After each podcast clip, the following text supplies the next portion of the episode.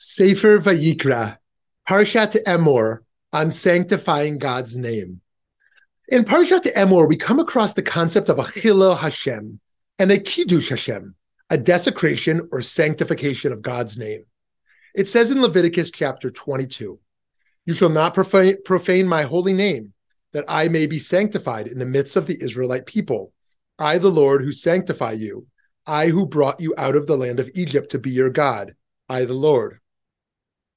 Normally, we think of a Kiddush Hashem occurring when someone who's publicly identified as Jewish does something noble, virtuous, or inspiring, especially when Gentiles notice both the act and the person's Jewishness, seeing the connection between God and the good the person does in the world.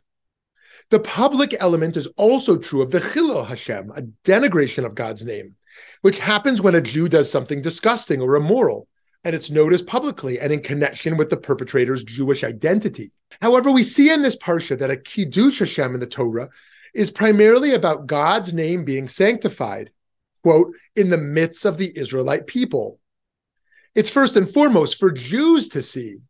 Nonetheless, the concept of Chilul Hashem applies to Gentiles as well when they expect Jews to act better. A chilul Hashem can be done in something as simple as gossiping.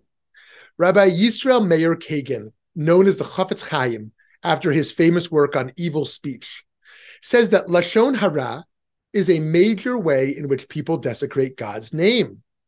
He writes, the speaker and the receiver of Lashon Hara, evil speech, also transgress the, the verse, and you shall not profane my holy name in that there is no lust or physical pleasure to cause his yetzer to intensify itself over him, so that this sin is regarded as rebellion and blatant divesting oneself of the yoke of heaven, and he profanes the name of heaven thereby. The Chafetz Chaim says that there is nothing even to be gained by lashon hara, which makes it an unadulterated abandonment of God's will. He goes on.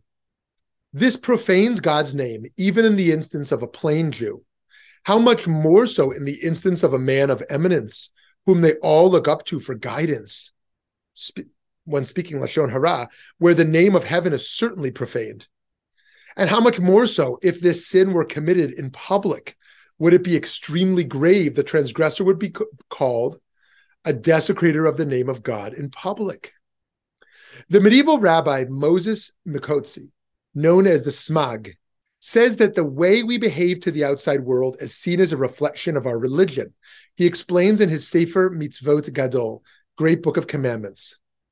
It is fitting for the Jewish people to separate themselves from the vanities of the world and grasp the seal of God, meaning truth, and that they should not lie to Jews or to Gentiles, nor cheat them in any way, and to sanctify themselves with that which is permitted to them, as it says in the book of Zephaniah, the remnant of Israel will not speak falsehood, and there will be no, not found in their mouths a language of trickery.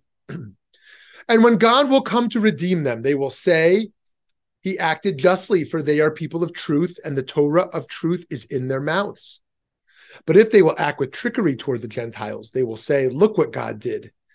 God chose as God shared thieves and crooks. The idea here is that as Jews, whether we like it or not, we represent God's values, and that ought to be a form of motivation for how we act in the world.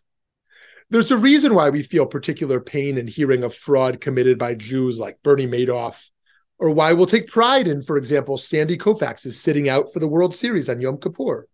In a less g- glamorous but equally inspiring example, there's the late Jewish businessman Aaron Feuerstein, who, after his textile factory burned down in 1995, went on paying the 1,400 employees, despite them having nowhere to work.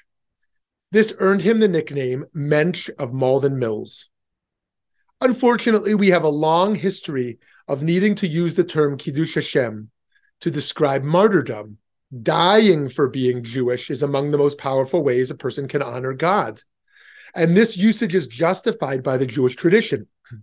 Maimonides point out points out that while yes, as a rule, the commandments are there for us to live by rather than die by, there are some things such as avoiding idolatry worth dying for. At the same time, I believe we should also take ownership of the notion of the Kiddush Hashem in affirming life.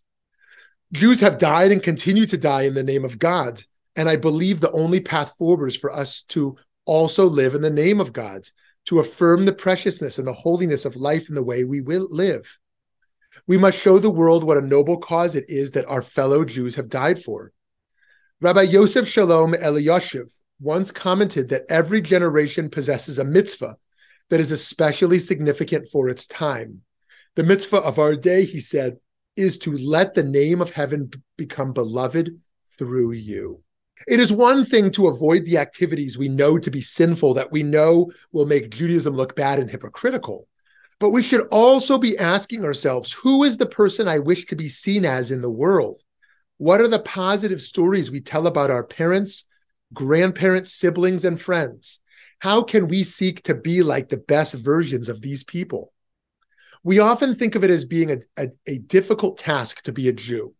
I think in our time, we have a duty to challenge cynicism and nihilism, to show the world that being a Jew is a wonderful way to live and that indeed all people should strive each day to fulfill their unique moral potential. Shabbat Shalom.